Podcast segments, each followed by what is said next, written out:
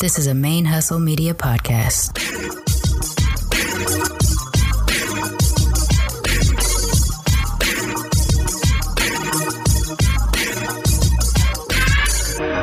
Hello and welcome to the show. My name is Jackie O, and you're listening to Militantly Mixed.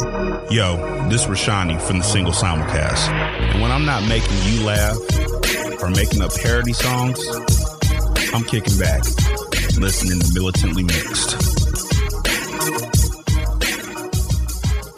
I would like to acknowledge that the Militantly Mixed podcast is recorded on the traditional lands of the Chumash and the Tongva people, and I wish to pay my respects to the people of those nations, both past and present. Hey, y'all, welcome to Militantly Mixed, the podcast about race and identity from the mixed race perspective. I am your host, Sharmane, aka Mixed Girl Mane, the busiest mixed race, bisexual, polyamorous, atheist, comic book nerd, cat mom, mask making, Gulf Coast Cosmos, comic book co owning, Asian American Podcasters Association's Golden Crane Award winning podcaster in this podcasting game.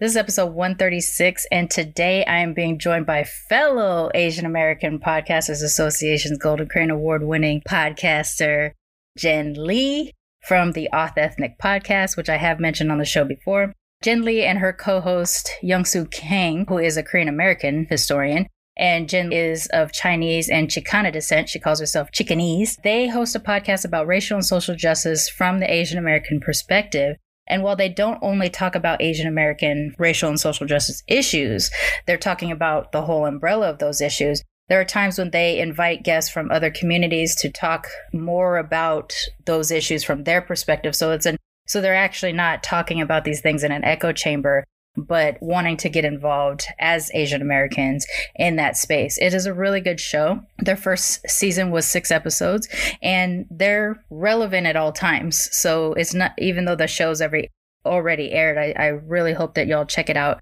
I will put a link in the show notes to the show because I, I think it is a really good show. And they're going to be releasing their second season uh, this summer at some point, I believe is what they said. It was really fun listening back to this episode for the edit. We did record it a while back, but um, Jen is awesome. I really, I really like her, and I hope that we become lifelong friends. We have a lot in common.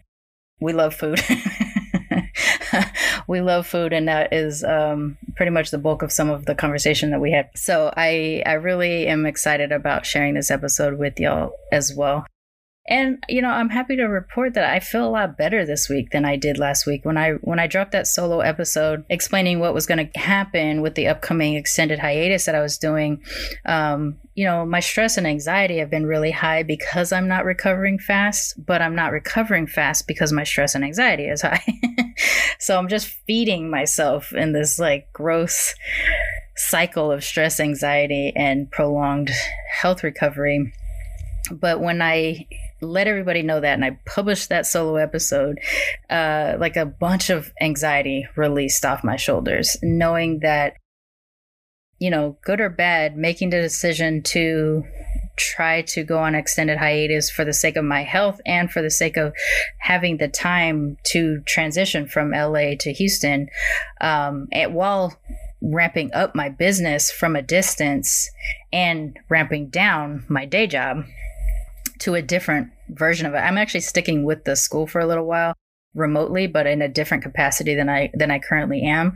Um, it was just a lot, and it I was I struggle with not being able to do it all. it's a big problem for me. I I overpromise. I put not overpromise. I promise big with the expectation that I'm going to do that, and then I continue to stress myself out as I make it happen. Um, I'm still capable, but it's not a healthy way to be. You know, I it's just not. Um, I'm doing too many things, and I, I, finally have to admit that that is the case. And in doing that, and in also receiving the messages that I received from some of you, um, either in comments on the post that I did about the episode, but also getting some private DMs or some emails. Some of y'all jumped in to let me know that you would still be riding with me and with the show when I come back, and that you understand uh, my need to take a hiatus. And it's so weird that I'm so apologetic about this too, knowing how many other shows do hiatuses or even seasons where they're gone for long periods of time and they come back. But, you know, I got myself on a cycle of a weekly show when I got started and I got to the point that I thought I was probably going to always have to do that, but that may not necessarily be the case and and maybe giving myself these breaks will will be eh, will allow me to produce better shows in the future as well which is what I am always striving for. So thank you to everybody that sent me those positive messages and those encouraging things and and even the tough love messages. I appreciate those too that are telling me to take the breaks. I, I, I am. I'm going to. And I think because I made that decision last week, I actually do feel a lot better this week than, than I have in a while. Um, so I think reducing that stress really helped. I'm still not at uh, full health. I'm, I'm just not in as much pain as I had been, which is good, which is positive. Let's see what else is going on. So at the time you're listening to this, it will have already aired, but at the time I'm recording this, we haven't done that yet. On Sunday, May 16th at 4 p.m. Pacific, 7 p.m. Eastern, I, alongside Rohan Zhou-Lee from the Blasian March and Asian Soph, activator here in Los Angeles from Mixed Present, uh, we're going to be on a live stream panel discussion talking about Black and Asian solidarity and the legacy of Yuri Kochiyama and Malcolm X relationship and the work that they had done in racial social, political justice spaces. And so that is going to have aired live on Sunday on the Militantly Mixed platforms.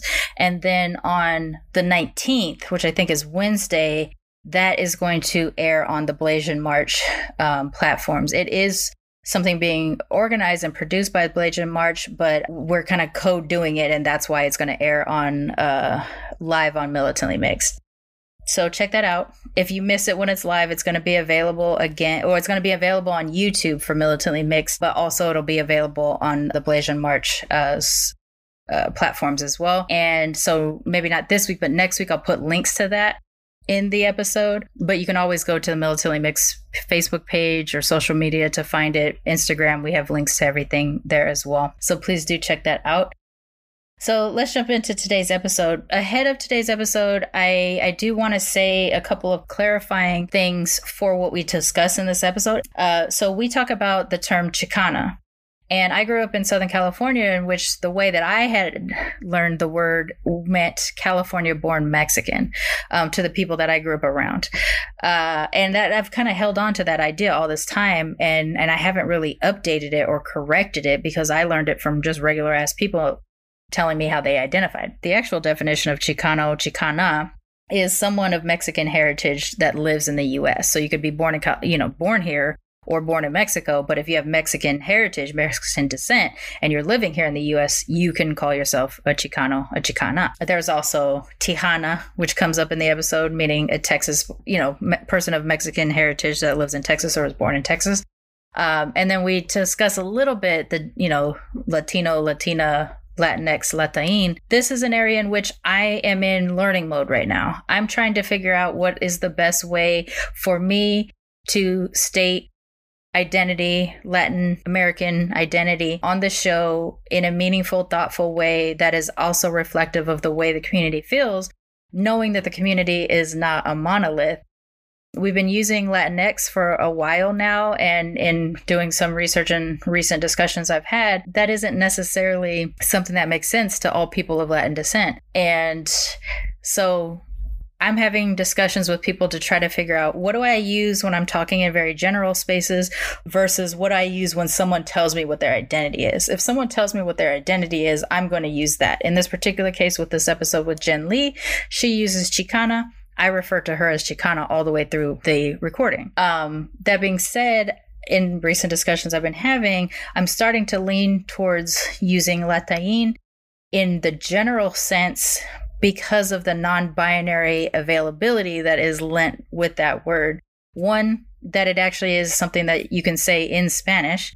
Uh, versus Latinx, which, if I guess you were to say it in Spanish, it would be like Latinx, but that's not what's said here in the states when we talk about it um, and there's a mixed bag people from latin america who think it's weird that are using latinx or latin because they're fine with a masculine and feminine in their language and then there's people here that i've talked to that say no we want something that is gender neutral because some of us are gender neutral so in trying to be as aware and thoughtful and meaningful in the use of my language that I always try to be.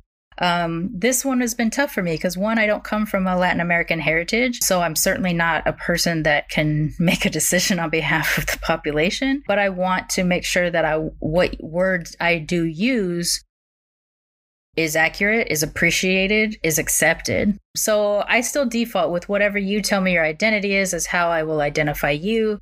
But in the general terms, with all these conversations um, I've been having, I, I'm going to be actively trying to adopt using Latine or saying people of Latin American heritage, either one. And then I will continue to have these conversations with people from those actual communities to uh, better inform when and how I use it. Um, it's a little bit, you know, you've heard you hear me talk about it in terms of the Asianness. I always say, you know, we're not Asian in Asia, we're Asian here in America. Or I assume throughout the Western world, we would also be considered Asian. But when we go back home, we are from the countries that we're at, and we don't consider ourselves as a big monolithic thing heritage thing as we do here in the states.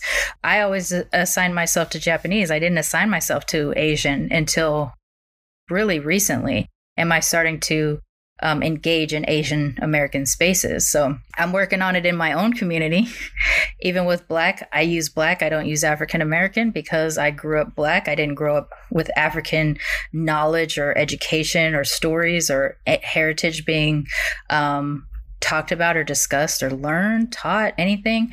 Um, but I am a Black American, and therefore that's why I use the term Black.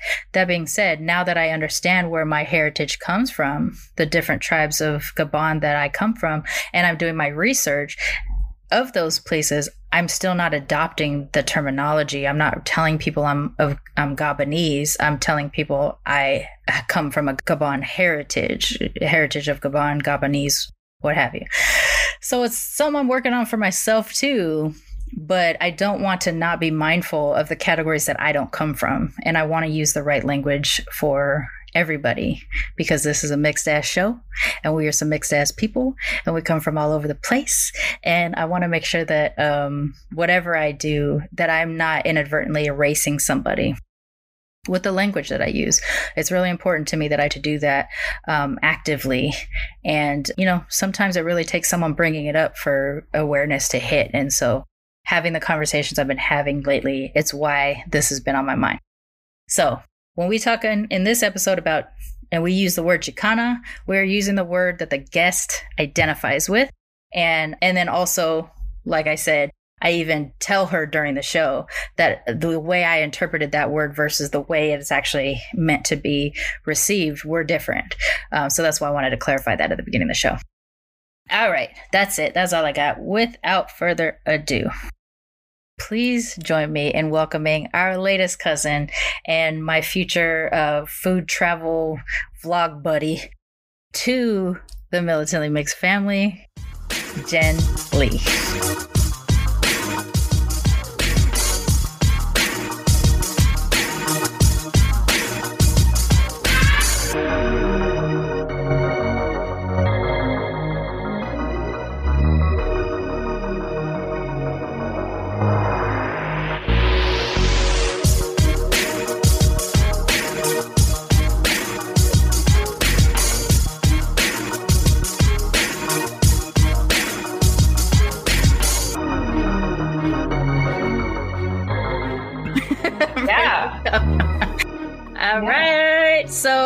Excited that we're getting a chance to talk again um, because we've worked on a project together recently for the AA. Oh, I was about to lose it. I was about to say Stop Asian Hate, but I meant to say AAP, Asian American Podcasters Association. Uh, we we put together a document that had to do with um, things that we can do as content creators to to uh, support Stop Asian Hate Stop AAPI Hate, etc. So we got to work on that together. And we also met through Asian American Podcasters Association because we were both winners. winners.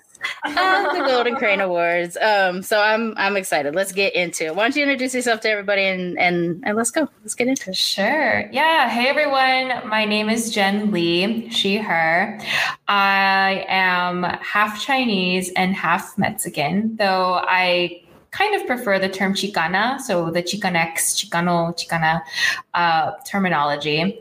Um, I am a podcaster as well, just like Sharmane had said. Uh, our podcast, I co host with um, a history teacher, uh, Yeonsu Kang, who's Korean American and we co-host the AuthEthnic podcast, which covers uh, racial and social justice issues from the Asian American perspective. Um, so super happy to be here. Um, when I'm not podcasting, I'm a UX writer at a tech company, uh, a big tech company at that. But yeah, so I'm, I'm doing that.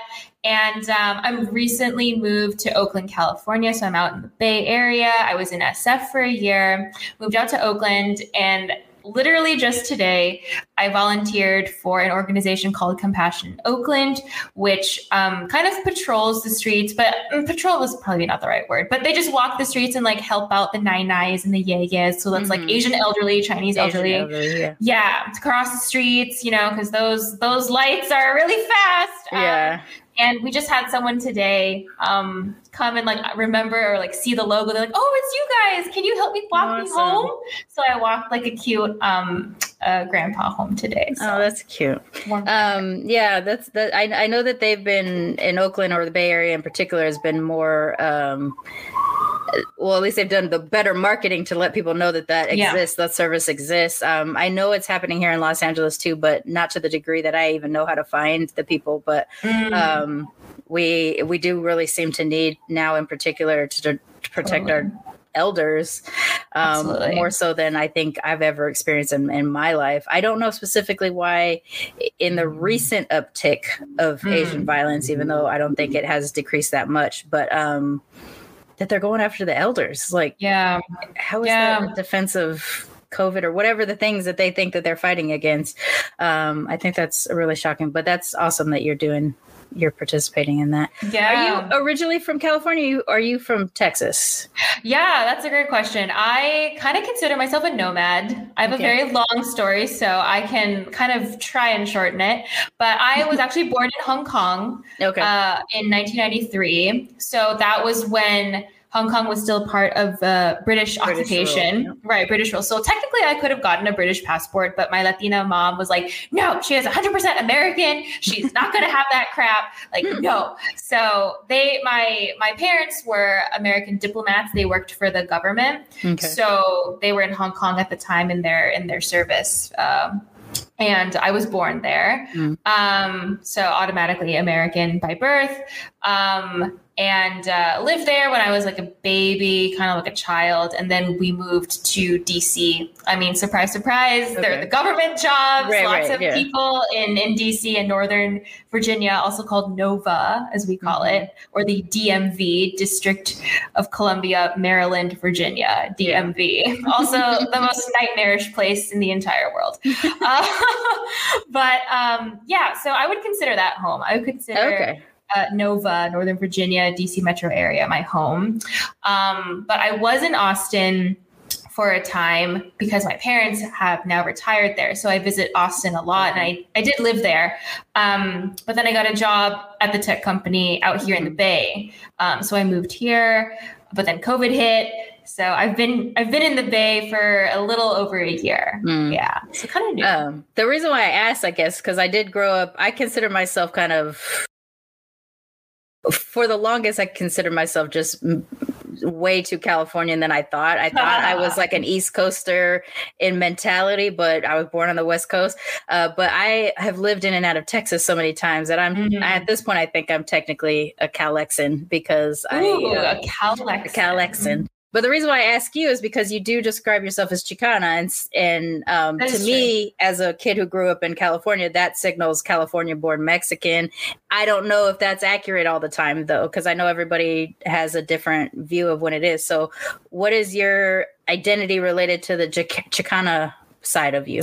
Yeah, I think for me, I've had my mom use it, so I've kind of like adapted mm. whatever she's used, even though she is like Tejana, like Texan born. Mm-hmm. Um, but I think the reason I adopt that more is just within college, trying to find out and connect more to my Latinx identity. And then mm-hmm. Chican, like Chicano studies back then, like the right, right. Chicano studies. So then I kind of just took that as oh it's very american. Like it has that americanness to mm. it without needing to say like mexican american. Like it's right. very long. Um so during my time in college, that's when I was first exposed to the term, and then that's when I decided to kind of like, and then just like with maybe like other mixed folks where you have to build your own vernacular or create your mm. own term for yourself. Uh, with Chinese and Chicana, it's very nice. So yes. I like to call myself Chicanese. Chicanese. Um, so that's kind of also why I think I like it a little bit more. I like that too. It was well, I love alliteration, first of all, because I'm a comic book fan. So literally everything that I can do, I try to alliterate in some way, shape, or form. So that speaks to me. Um, but I love the hybrid terms that we come up for ourselves as well. Black Blackanese is Black the one that I, even though I am triracial, it's really hard to include the white, even though that's a part of me because I don't mm-hmm. maneuver. Mm-hmm. I certainly maneuver as a brown person, so uh, mm-hmm. uh, Blackanese makes more sense to me. I like Chicanese. Um, I, I love the ones that we come up for ourselves. I really, I really, really do. But I, I, I was just having this conversation with someone earlier today. That's why it's it's awesome that you and I are the ones talking about it, um, because we were talking about the difference between understanding Latino, Latino, Latinx, Latin, or mm. Latini, and then to use the way I was trying to understand what is the best thing to be saying now because I want to be thoughtful and, and respectful about all things. And that's an access point. Even though I grew up down here in, in Southern California, since I'm not mixed with it, I don't have the, mm-hmm. I guess, the skin in the game to try to figure out what it, like, I want to figure out what the best thing is. But, you know, I know no one's a monolith.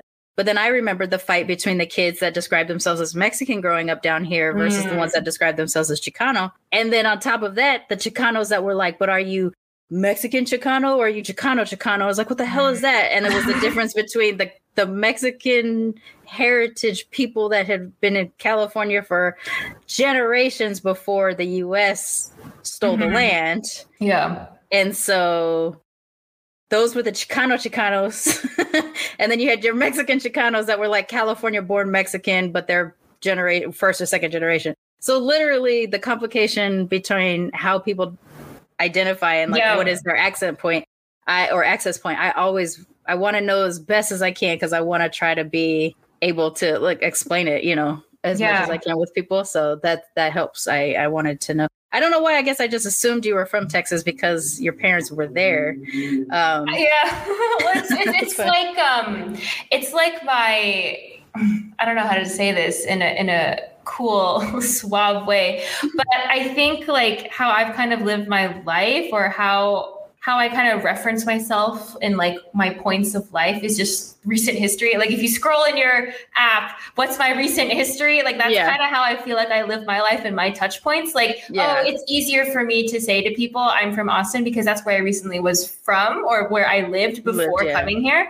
Like even before that, that's I would have I would have said, "Oh, I worked and lived in Sweden for 2 years, which I did prior." So it's like going like using the reference points because like as mixed folks, we have such a rich history and we just have a lot of complexity that sometimes we just feel like I just need to boil this down to a couple just sentences. So like, easy so no one asks this question. Just, just, like yeah, they ask this question, but like, do they actually want to hear the real thing, or like, do, yeah, kind of like vet people and like, how interested would they be? Like, how do I know this person well enough where I can yeah. tell them? So, like, so too with my own identity, I kind of feel like even my social context or like whatever I have to say i have to i feel like i have to boil it down and just use right. the recent parts of like where i've been. That um, that makes a lot of sense to me. Since my most recent state outside of california was massachusetts i will never claim okay. uh, that, that spot. It's a deep north. So i did like skip it where I, I was like oh most recently like i'll say people that i lived in boston but i'll but at the same time i'll be like but you know austin is the last spot that i like lived lived even though literally i lived lived in Massachusetts yeah. for for six winters. But uh, wow. but yeah, I, that one I had to skip but it also depends on the context. Because if I'm asking, if I'm being asked by a white person who clearly just is othering me in the moment, I make them go through the whole thing. I'm from California. Mm. Oh, where are you really from? Well, Long Beach, but technically Sacramento. I was born in, and then I moved around a lot, and then I lived in Texas for a little while. Da, da, da, you know, I'll do that whole thing. They're like, "Yeah, but where are you really from?" And I was like, "Well, I identify as with the Long Beach because that's where my personality really came into, you know, that kind of stuff." Until they finally ask where the brown is from, um, mm, wow, and that's really rude that they they stick it through to the end till they finally get what they want. You know what I'm saying? Like it is amazing, and I remember the moment it finally clicked for me that it wasn't I wasn't obligated to tell anybody mm-hmm. is mm-hmm. because I just wanted to say I was from California. That's all I yeah. wanted to say with yeah. this particular person on an airport on an airplane. And the more she asked, the more I was like, oh, I see what's happening here, and I'm like, let's let's run this through. Let's see how far it goes. and she she she kept going, going, going, going, going, and then finally, I did say to her, I know what you're trying to ask me, but you want me to tell you, and I'm not going to tell you. But you can go ahead and ask me. Mm-hmm. And she eventually came out to say that the reason why she was curious about my ambiguous face mm-hmm. was mm-hmm. because her daughter was about to have a baby with a Mexican man, and she was curious if I was one mm. of those. And um mm. and so I was like ever since that moment I'm like, you know what? I will never again make it easy for a yeah. white person to who was asking that question to to ask one of question. those. That just sound like even coming from like the future grandma. Just yeah. I'm sure she was curious of like what made me brown. Like if I was Mexican and white, which is what she was, I guess, hoping maybe. I don't know. Um, then it would be like, okay, so you're kind of like, I guess I can roll with that level of brown, right. you know, yeah. whatever. Yeah. Um, but but yeah, I I wouldn't. I, that was the moment that I learned I was never going to just grant it without um, yeah without making someone. I want them to feel if they're going to go down that route, I want them to feel really uncomfortable or yeah. learn to feel uncomfortable. That's yeah. probably a better thing. Learn to feel uncomfortable about how much access they believe they have to, to people of color of any kind. And so that brings me kind of to um, sort of the how your podcast is developed is, is you have very specific topics within various aspects of racial identity, racial discussion, social justice issues and then you want to talk about it from the Asian American sp- perspective. But when you feel like it's not your spot, you mm. invite people over yes. that are from those different communities so that they can shed their light. And and and obviously, we're not thinking that the one person or you or them are the are the monolith, but you're opening the dialogue publicly so that people can finally hear, like, oh, this is what a conversation between a person that identifies as a, a, black woman that is a anime geek and blah blah blah would have this conversation with a, you know a Chicanese and a yeah. Korean American historian. Um, so let's get into a little bit of of within your own racial identity. What got you to wanting to have these types of conversations on a podcast versus just like living your mixed ass life? Just I think um, that's a great question. I think for me, you know, as a mixed individual, you straddle two, if not more, identities. Uh, not even with identities related to skin color, ethnicity, etc. It could just be different aspects of you, of mm-hmm. your life. Oh, well, I'm a soccer player, but I'm also a what? You know, right, right. It can even be that, right? Um, and I feel like it's. I've come to realize, maybe in the past three, five years, like that's a strength um, to really be able to look at things in a multifaceted, multifaceted way. Right. Um, like that is a strength that we have.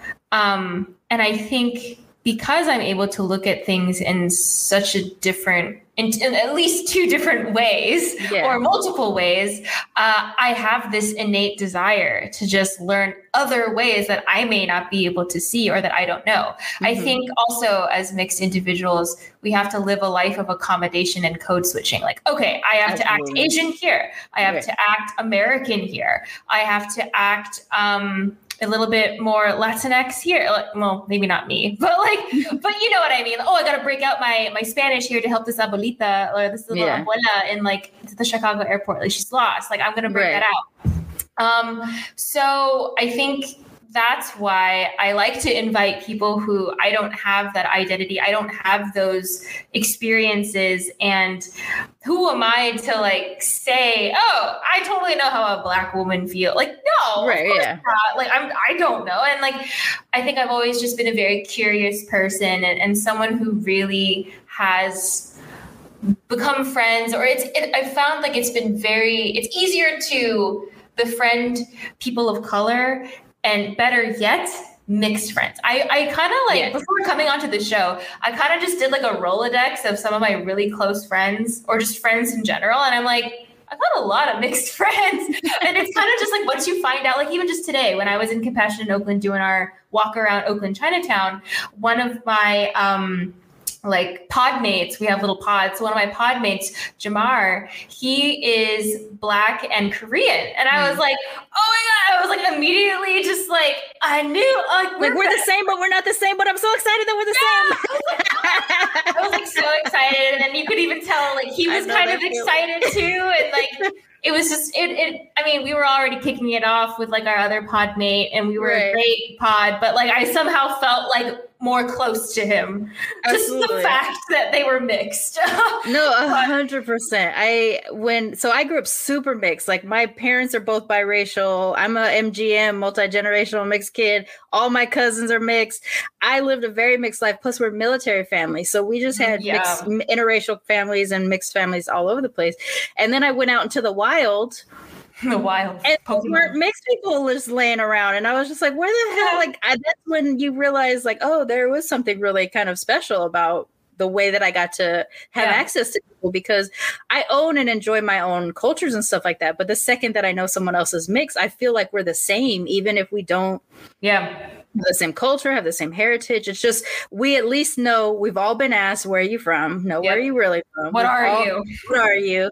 We've all been exoticized or fetishized in some way, shape, or form. Oh, with you, I can get a black and a Japanese girl. Oh. Um, you know, all those kinds of stuff. Like we can get all we we can get that, and we could have a context free conversation, um, even if it is just about like, you know so I like fried chicken, but I really like sesame chicken more than anything. But like if I could get sesame chicken with this waffle, then I've combined my Japanese fried chicken with my chicken and waffle dish, you know, like that kind of stuff where you could just have that conversation with somebody. No questions they, asked. Yeah, it's just like I yes, a hundred percent I get this.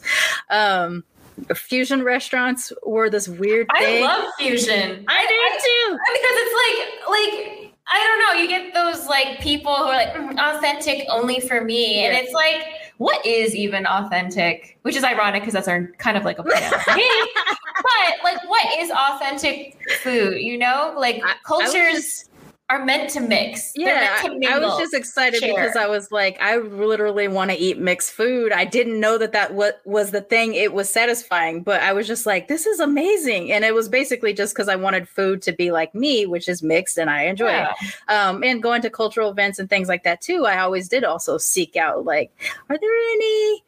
Uh, uh, you would look for boots or something that would indicate there was something available for you as a mixed mm-hmm. person, all those kind of stuff. So um, I think the same phenomenon that we're talking about happened when we were on the award ceremony for the Golden Cranes. Yeah. Is you know when my award had come up and I I didn't realize that. Um, Lee and and Andrew didn't know the story behind my logo. So I explained the story behind my logo and then I talked, you know, I just put it up front. Like I'm too mixed to be Asian, I'm too black mm-hmm. to be, mm-hmm. I'm too American to be.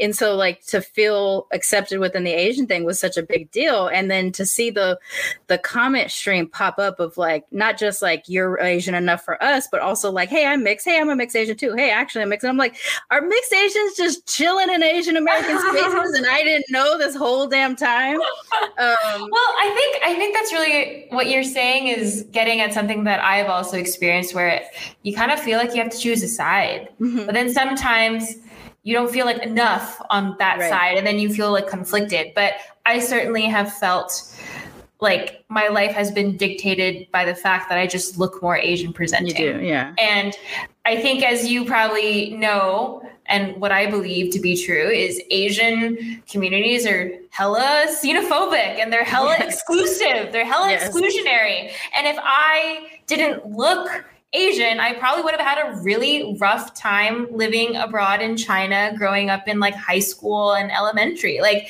like Right. especially high school. Like I don't think I would have had my Asian or my Chinese clique of like Crazy Rich Asians before Crazy Rich Asians came out, but like I wouldn't have had those friends. I don't think they would have been my friends Right. because if I had looked different, you know.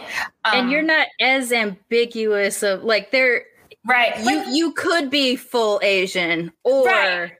Some kind of hybrid Asian, other Asian, Yes. but you know, people aren't necessarily looking at you and thinking off the cuff that you're a Chicana. Yeah, it's um yeah, like that never comes up. I've never once had someone guess correctly that the other half is Mexican or like Latinx, like another Right. kind of Latin country. And like what you were kind of saying earlier about how like people uh, really want to guess you like from the beginning or they really want to get at it. For me, it's more like I volunteer that information and then Mm. they're like, oh, I never thought of that. Or, oh, I thought you were this.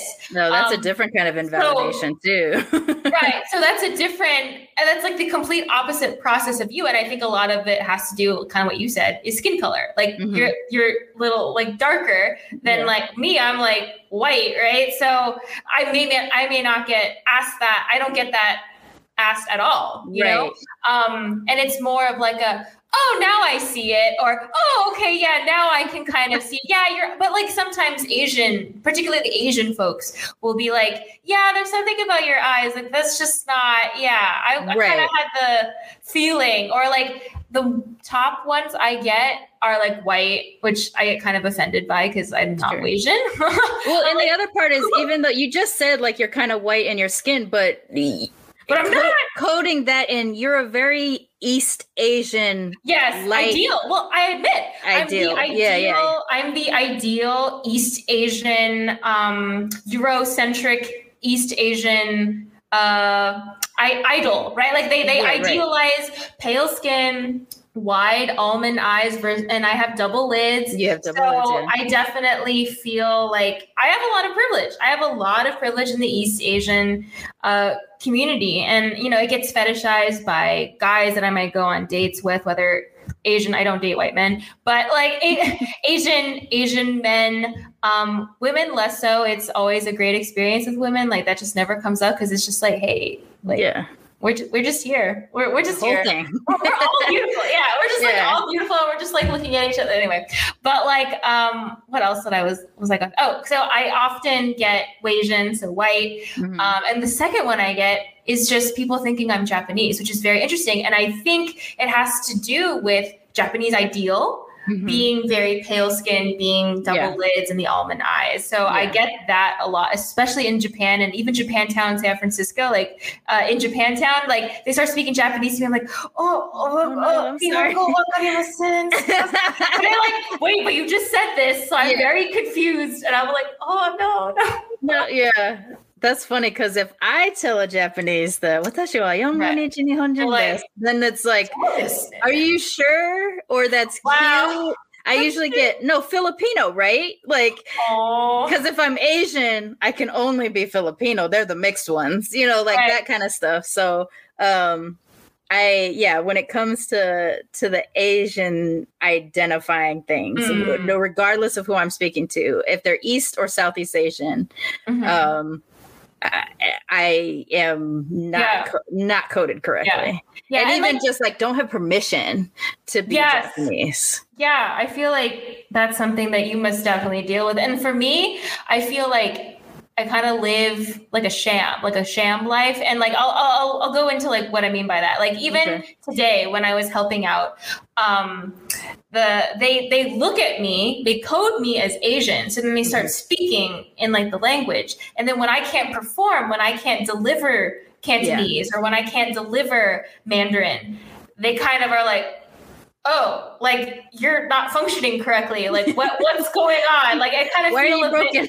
why why are you broken? And like that happened to me even in Japan because like I was with a friend, a, a white friend who knew more Japanese than I did. So she was actually hauling ass and carrying the team by like Mhm. uh, asking directions and stuff. And the the Japanese like storekeepers and people would like look at me and be like, you know, they kind of give you the look, the glance of like, wait a minute, like, why is the white person talking to me in Japanese? Why, why aren't you? And I'm like, because I don't, I don't know too much. I know a little bit. Yeah. I just don't. Know. So I think for me, I feel like I live a life of, I don't want to say shame, but I, I feel like I'm a disappointment sometimes to people yeah. because they code me this way, but then I don't work out the way that they thought. And it kind of, yeah. So like the language Absolutely. barrier, you yeah. know? So and I think in particular, I I mean I can't speak for for the Latin people or anything like that, but in Asianness, yes, it happens. It's come up so often because when Asians spread out to other places, almost everybody except for the Japanese maintain language.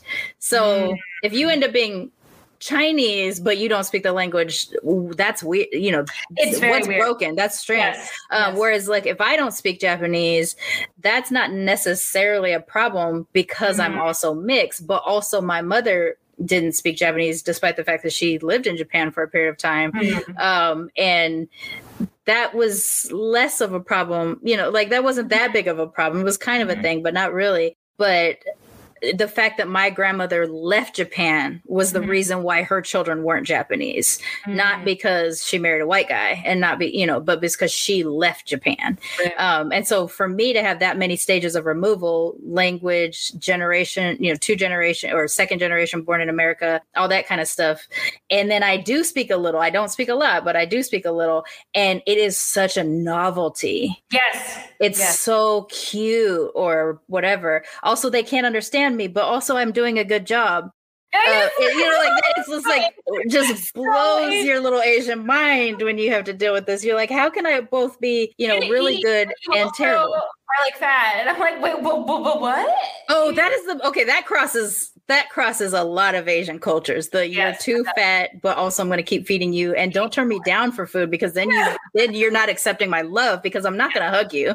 Um, exactly. so, I, I, I want to like backtrack to what you said about. Oh my god, what, what did you say? It was like, oh, uh, talking about your grandma and how it was an intentional choice for her to leave. Like mm-hmm. she kind of severed those oppor- like she made right. that choice but in that process it severed a lot of things for the next generations to come right in terms Absolutely. of finding or like wanting more connections to this identity. And yes. like so too, I feel like that has happened to my Latinx identity. So not only do I physically look more Asian and hence mm. was accepted more so in these communities, and which is why I lean more on my Asian side and sure. have in a way, quote unquote, chosen that. Yeah. Um, but I've chosen that side. But my mom, um, upon graduating college in San Antonio, because she's from San Antonio, Texas, she once she left to go to Sacramento for for a job, mm-hmm. um, she kind of just cut everyone out of her life other than her mom and then my uncle, so her her um, brother. Mm-hmm. Like she severed those ties. She was like, I'm getting out of the barrio. Like I'm getting out of the neighborhood, this mm. rough life. I'm going to have to do that. No one else really has done that in my family, and I'm going to, I need to do that. But in doing so, she severed a lot of ties um, with some of her, with, with like all of her other extended family because, mm. you know, there was drugs. Uh, there was violence, gang mm. getting involved in gangs. Like one of her cousins got involved in that and unfortunately passed away in jail. Mm. Um, so it was like a really rough extended family. So in order to protect herself and you know her nuclear family, so my abuelita and and my tío, like she had to make those decisions. But in doing so, I you know I feel like a year ago when I was in Texas, I was frustrated by that. And I was kind of mm resenting her a bit because I was like, I want to like pick up my Spanish again. Like I, I studied it right. all in like college. I I did like Latinx studies and now I've lost a lot of it. But like I mean it's still sure. there. But like I was like, I want to do Mexican cooking. I love cooking as a hobby and like I want to get more into Mexican cuisine and like you don't know how to cook. Um, and I don't have anyone else in the family to kind of reach out to and learn more. Mm-hmm. So I was really resenting that. But then it was also like, but that was like how can I resent someone for wanting safety? Right. Uh, wanting financial stability for her mom and her and her uh, brother and for herself. Yeah. Um, and then also just like also considering and realizing the bigger social factors of Tex-Mex food and Tex-Mex culture, so Tejana mm-hmm. culture. Like you didn't have your own ranch like rancheros, right? Like you didn't, yeah. you didn't, you didn't have your own ranch. You didn't grow your own food. You had to like work long ass hours. You had to come home and put food on the table. What could you put? Like ready to go beans, wheat, wheat tortillas being sold and marketed to like Latinx families, which were way more unhealthier than corn, maize. You just had to like put rice, beans, and tortillas on the table. Like that was all you could do. That's what mm-hmm. that's what all a single mom who's like husband left her with two kids, like that's all you can do. And if that's yeah. what you grew up eating, that's kind of what you replicate, right? So how right. how I possibly expect my mom to know how to cook things from scratch right. and like idealized Mexican way of cooking, right? So that was probably a tangent, but like it really taught. No, that, that, really, that makes a lot of sense to me though, because I also yeah. have that with my grandmother, where she's just like, "Why do you care so much about the Japanese right. stuff?" Like, because she'll right. straight up be like, "You're not Japanese. Why do you like this?" And I'm like, "But I." And, you but are. aren't I? Because you, in because for her, it's not about the ethnicity or the culture; it's about right. the country, and um, and so we, as mixed kids, I think, and I've talked about this on the show before. Like, I think there's a, a special kind of more, a different kind of mourning or mm-hmm. grief that's associated with the yes. disconnect from where we come from, whatever right. that means. And like, yeah, I'm from I'm born in Sacramento, raised in Texas and and in Long Beach. So that's where I'm from. So the cultural things that I understand about those areas are me. Mm-hmm. And yet I'm longing for Yes stuff from Japan. I'm longing for stuff from England. I'm longing for stuff from Gabon because those are the places that my ancestors come from. And there's something that speaks to me about them. And yeah. I don't know what it is. And even the people that I would go to for an access point, like you said with your mom, like yes, you, we've idealized the things we want access we, to. Yeah, absolutely. And we expect it of our families. Absolutely. And they might not be able to do, or you might be causing them pain. Like, I don't know yes. what would make my grandmother so obsessed with America that she dated two Americans until she found one to marry, you know, to mm-hmm. marry. You know, like, I don't know that kind of stuff. And I'll probably never know that stuff about my grandmother because you know, we only know our grandmothers as grandmothers. We don't know right. them as women, you know. Oh, yes. And yeah. uh, so when we sit there and we try to do this, like this is a conversation that I I can have with other mixed folks that, you yeah. know, and maybe even children of monoracial children, children of immigrant families too, probably have this too, where you just you grieve this yeah. thing that you want access to, but really don't feel like you can or have permission. I mean, it does. It does suck. And I think it's also to do with history and the social constructs of their time when they came here. The mm-hmm. objective mm-hmm. was to assimilate, the objective was to be American, adopt this American way. And um, yeah, just like maybe that is what influenced like your grandma and my my abuelita and like mm-hmm. my um, Chinese ancestors. Like for sure, if you think about it, like there were a lot of like I see even in my family photos of like my grandma who I never got to meet on my Asian side. Mm-hmm. Um, Elaine was like her English name, right? Um, right. But I mean, she was so beautiful and like these cheongsams or like the qipao so the yeah. the chinese dress she would always be wearing them like never rarely did i see her in like western clothing it's like mm-hmm. and i guess in a way what you were talking about, I idealizing the past and idealizing our roots. I do idealize her as someone who, oh, like she wanted to keep that and didn't want to like totally modernize. Like she was from Hong Kong. Like she wanted right. to keep that identity. She never spoke English. She only spoke Cantonese to my dad and my uncle. But like maybe that is idealizing, but I also feel like it's still impactful and like that inspires me to embrace more and learn more. So like maybe it's a maybe it was based on false pretenses but in a way it's still mm-hmm. positive because i want to pursue more like i want to learn cantonese yeah. I, I want to do these things yeah no i think I think it's is equally fair that our families wanted to get away from things if that if that's the story that they wanted yeah. to get away from the things that they come from as and equally fair that we crave those things that they left behind. Um, yeah. I, I, I, ask myself this a lot, and I, I don't know the answer. Honestly, I really don't think I know the answer to it. Is if I left mm-hmm. America to go to any, any of my you know home countries or uh, picking picking a new place, something that I also kind of idealize or whatever. I feel like I wouldn't want to move somewhere that I didn't plan on assimilating to. And yet there's an aspect of me that is resentful of the fact that my both of my grandmothers left their countries behind and adopted Americanness. And like mm. fervent like there's something about some immigrant families where it's like a fervent yeah. patriotism in americanness that that they adopt when they come here. And you're just sitting here like but ugh, you know it's like i'm from here. This sucks. Why do we want to do this?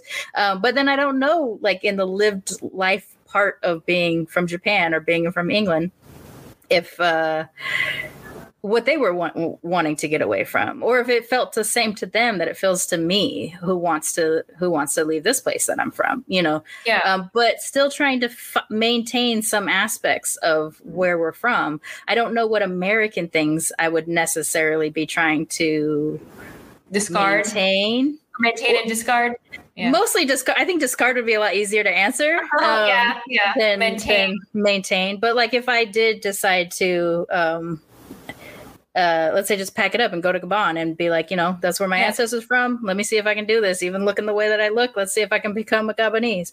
Uh, I mean, certain things that I'm used to in my day to day life, obviously, probably be a lot harder to discard. But um, yeah. it wouldn't be hard to call myself non-American anymore. I would, I would be pretty easy. That I think that would be pretty easy. to yeah, do. I mean, I think that's really interesting because I am someone who has lived abroad and then being mixed.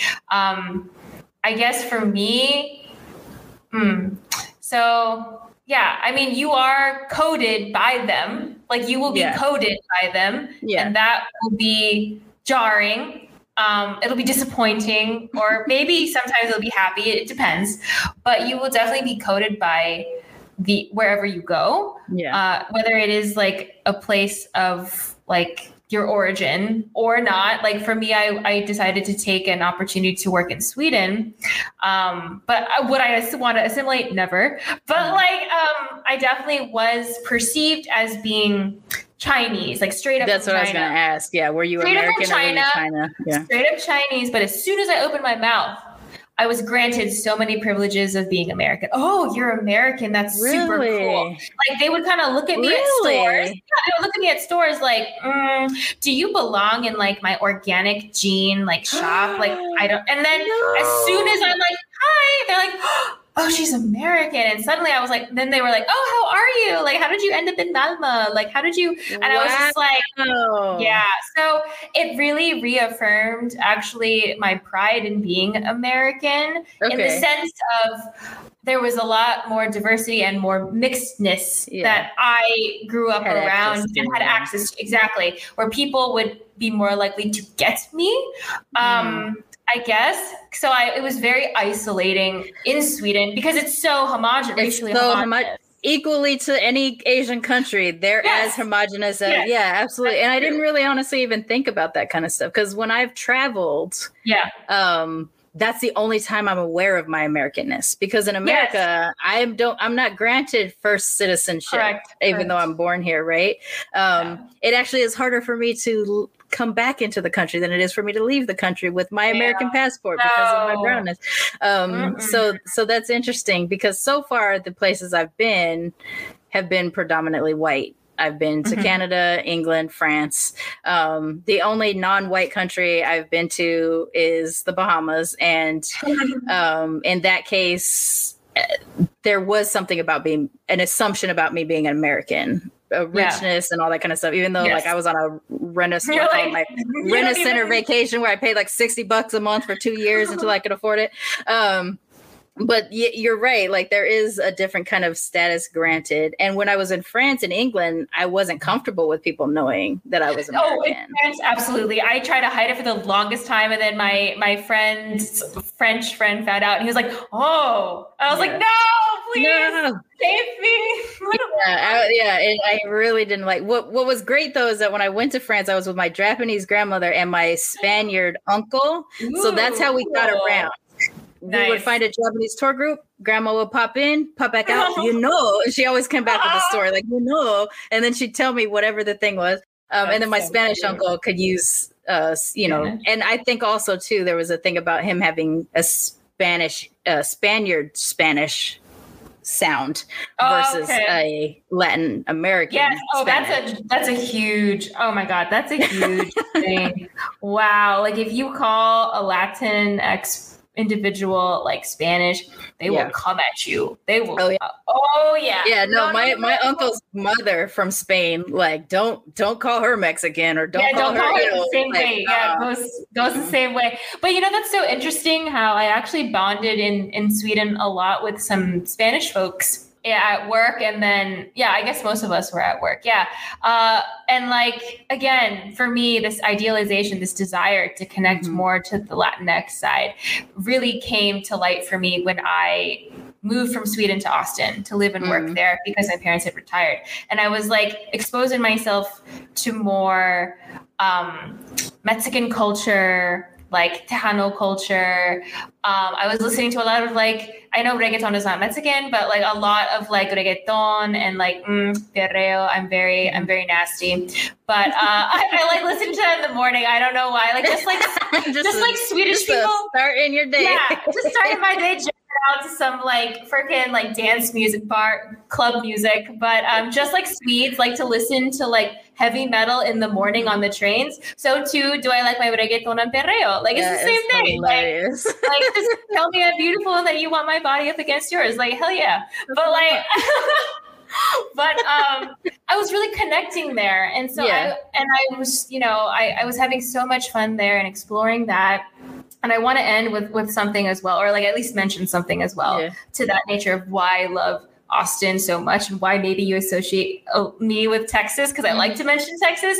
And I think it was because I was beginning to I did like become you could I was safer. I felt more Yeah. safe to finally express this because I was living abroad in China and then in Northern Virginia and like where there were Asian communities there. Mhm. And like I was hopping back and forth here, all in Asia, all in Asia, all in with my Asian identity. And then Mhm. suddenly I have this opportunity to be here in Texas and really start to let myself not feel like I'm not enough or that I'm not Yeah. this, that I'm right. And then finding out like Selena, like the queen, La Reina, like she was someone who didn't like in, like uh, Spanish was on her first language and she learned Right. it. And having a lot of Latinas also kind of speak up and see them in interviews saying like, yeah, like my parents never spoke Spanish to me. And I feel like I was excluded. And like there's a lot of that in the Latinx Yeah. community of like, if you Yeah. don't speak Spanish, like you're kind of ostracized or you're looked down upon, right? Mhm. um where was I going with this? But yeah, so like I I really loved Austin, so it was really hard for me to move to the Bay Yeah. because I was so attached to this. and then you became Asian again because you moved to a place that's I predominantly Asian. True. And like, I mean, there are places in SF like the Mission and Mhm. like there are Latinx communities, but now I feel like it's very harder because I get translated and coded as Asian and therefore I get a lot of Asian opportunities, which I'm not, I'm not saying is bad. I love that, that I can get involved in this community here in Oakland, Chinatown. But like, I do feel like I was like, oh, this is like too little too late. I kind of feel like I missed my chance again. And I, I want to go back to Austin. Like if Mhm. I want to move somewhere, I would like to go back to Austin. And like, Yeah. there, I'll just like really quickly end end with something, or at least mention this, um, this really spiritual experience. I know we've kind of been talking a little bit about like um, just longing for this, I, idealizing and longing for this. Um, Mhm. this other or this this foreign land or or thing. Um, I went to the Pecos. I believe it was like the Pecos Reserve. It's like this Pecos River runs Mhm. through this deep canyon. Uh, in uh, Western Texas, like it took us like seven hours for my family and I to drive there. Um, it's like a national heritage site. It's like a ha- it's Okay. a heritage site protected by like the state and, and Mhm. stuff like that for Native American indigenous art. And I kind of I'm not a religious person or anything, but I felt very at peace there. Like it was Yeah. just I like we hiked there. It was like in the heat of summer, so it was hella hot. Mhm. Um, the eagles and like the hawks, or not the eagles, the hawks were like huge, but like super comfortable with like humans. They came like really close to us. And I was Oh, like, yo, I'm scared. But like realizing like, oh, they kind of know humans because Mhm. indigenous people were on and lived in this canyon with them in harmony. So maybe through the generations, they've also like felt so they're they're like it's normal. It's normal to be around things that look like us. Um, but then I, so I felt this way just at peace and like the wind and just everything. It felt so nice walking there with my family, only to go to the very whitewashed, colonial esque, like little dioramas and like history of like, Oh, look at this huge ass wok. And I'm just like, then I was like, wait, oh right, like I didn't know Chinese like migrants were here along yeah. with Latinos and the indigenous people and white people all at the same time living in this very canyon. Right. And I just felt like, oh, I wonder if that's why I felt so like at peace or like I felt a certain way about this place yeah. because there were Asian people, there were literal Chinese people right. here few like hundred years ago, like a hundred years ago, there, there could have been like Chinese people here along with like Latinos, along with like indigenous folks. And I was just like, wow, what yeah. a place to be. There are moments like that that um, you know, I I say it at the start of the show. I'm an atheist. I'm not a person that really believes in many things. Um, but I I do feel a sense of like connection to nature type stuff that yes. like, there's moments that really the everything aligns, whatever. I don't know how to describe the way I feel about it. Um, but mm-hmm. there are these moments where things like that happen that connect you back to whatever your cultures are, where you're just like, you weren't even a part of this, but it's speaking to you. Yeah. And I think that's where, like, if I'm at a, a Japanese heritage festival of some sort and someone's yeah. playing taiko drums, and all of a sudden, like, I'm weepy because it's it's, it's talking sound. to something. Yeah, yeah, it's a beautiful sound. If I if I'm at um a Juneteenth thing, and there's these African yeah. drummers and dancers, and then on top of it, the the drummers are women, which is a big oh. deal because there weren't women drummers and stuff like that. And all of a sudden, I'm weeping again.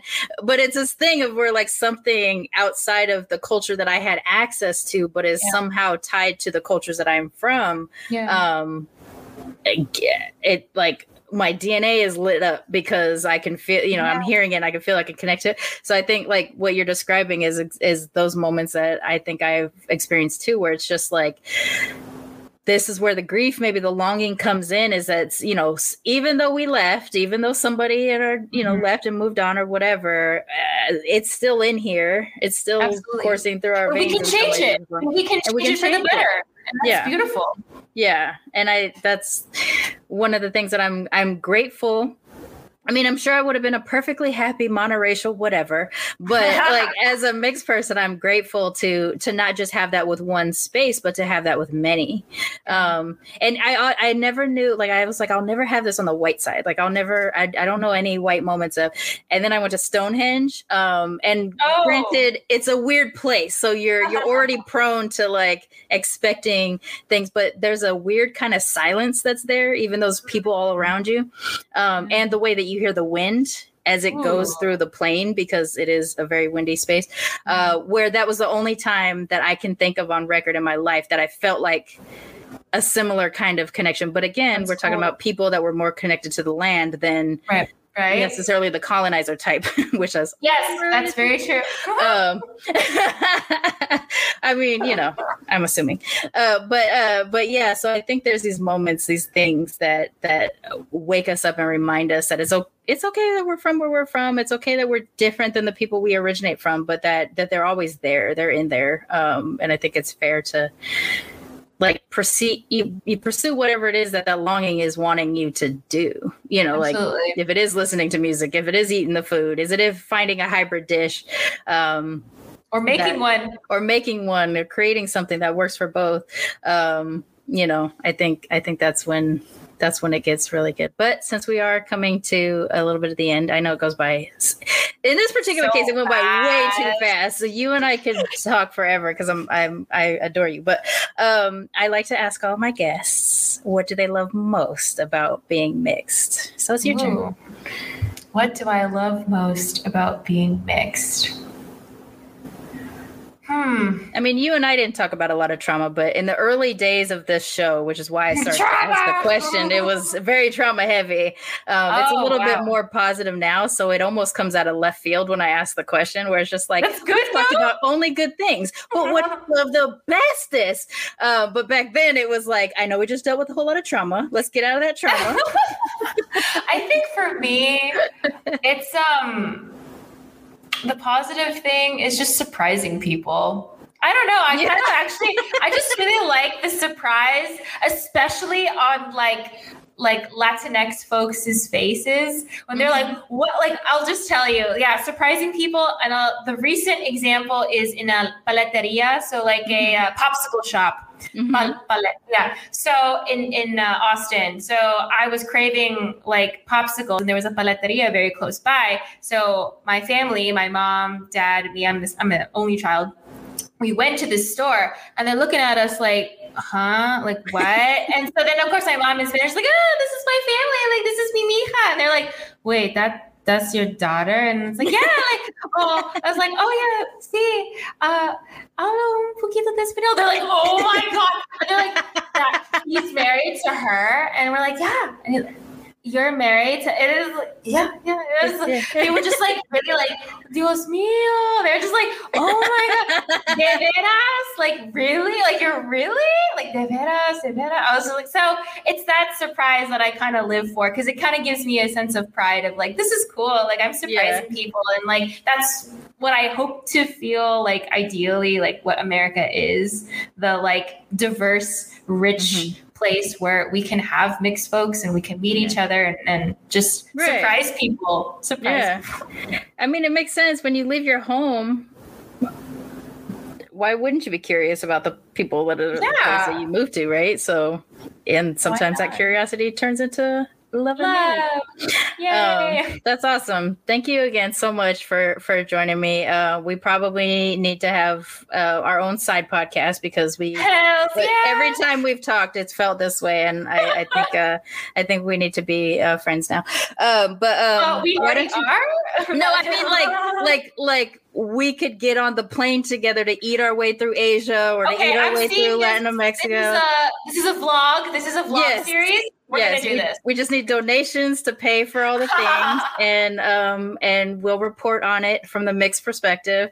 Uh, but I think this is a thing. Like this is where this this is the next stage in our relationship. I love we're, it. We're gonna take. I'm all for this. uh, why don't you tell everybody again how to find your show and social medias and all that kind of stuff?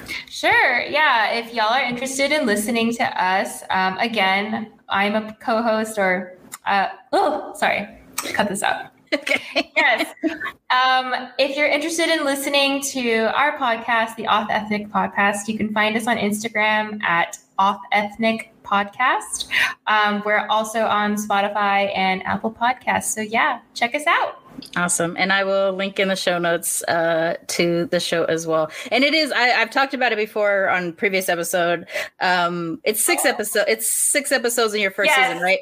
Yes. Um, and one of them you did with your uncle. Yes, right, which is really sweet, like super informative and everything like that. But um, what I loved most about it, I think, is that I'm hearing social justice conversation. I'm hearing things.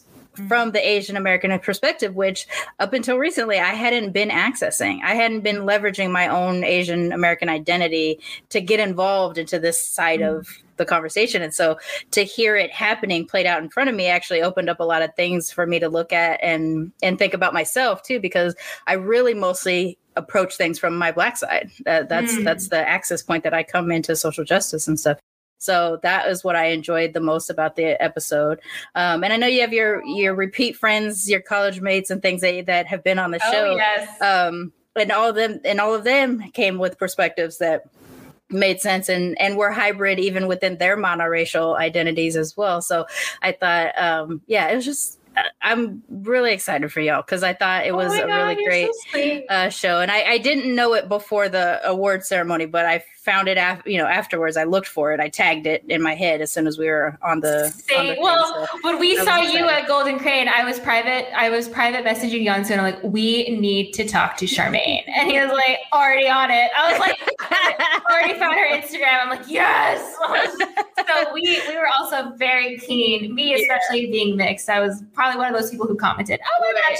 god Sharmane no I no i think you did because i had a list of so oh God, you're ready. I'm just gonna like do do do do do do do like writing down to the people and, and stuff and yeah, um, like screenshot, screenshot because I forgot you could d- download the chat afterwards, yes. and so I was just like screenshotting all the things. Um, so yeah, you were uh, one of the bucket list people to reach out to, and then when we got paired together for I was, project, I was like, I'll do it with Sharmane. no one else do it. I no one else. Mine. Um, but again, thank you so much. I'm so glad that we got to do this. And um, having me. Yeah. All right. It, all Peace, love, man. Have a great day. you too.